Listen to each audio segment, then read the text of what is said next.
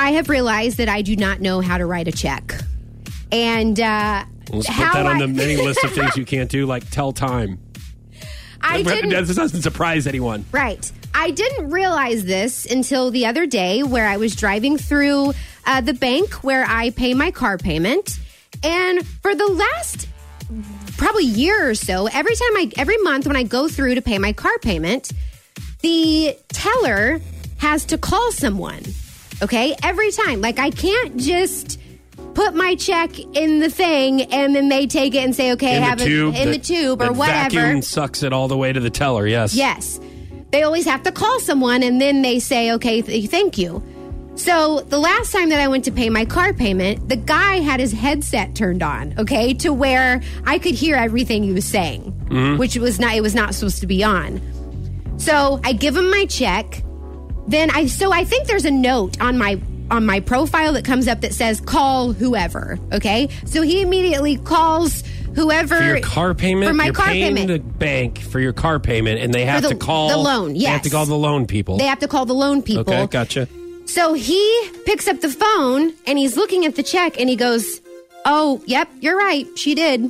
She did. He goes, okay, thanks. So he sends the check back out, and he goes, Missus Robertson, um, you made the check. What, what, on the line where you have to write out how much is uh, the, the check is for, that was different than how much I put in the the new in the, the number, the box, in the box. Okay, the actual so apparently numbers, yes. I have done this so many times that they have now put a note on my profile to call the loan people. For now, the loan whoa, people, whoa, just, whoa, whoa, whoa! Now wait a minute. Why would they, how could they even take the check if the amount is different that you wrote out on the line from the box? How can they, they even accept that? They send it back out, and then I have to change it and initial it. I have to change what the, like, I always get the cents wrong.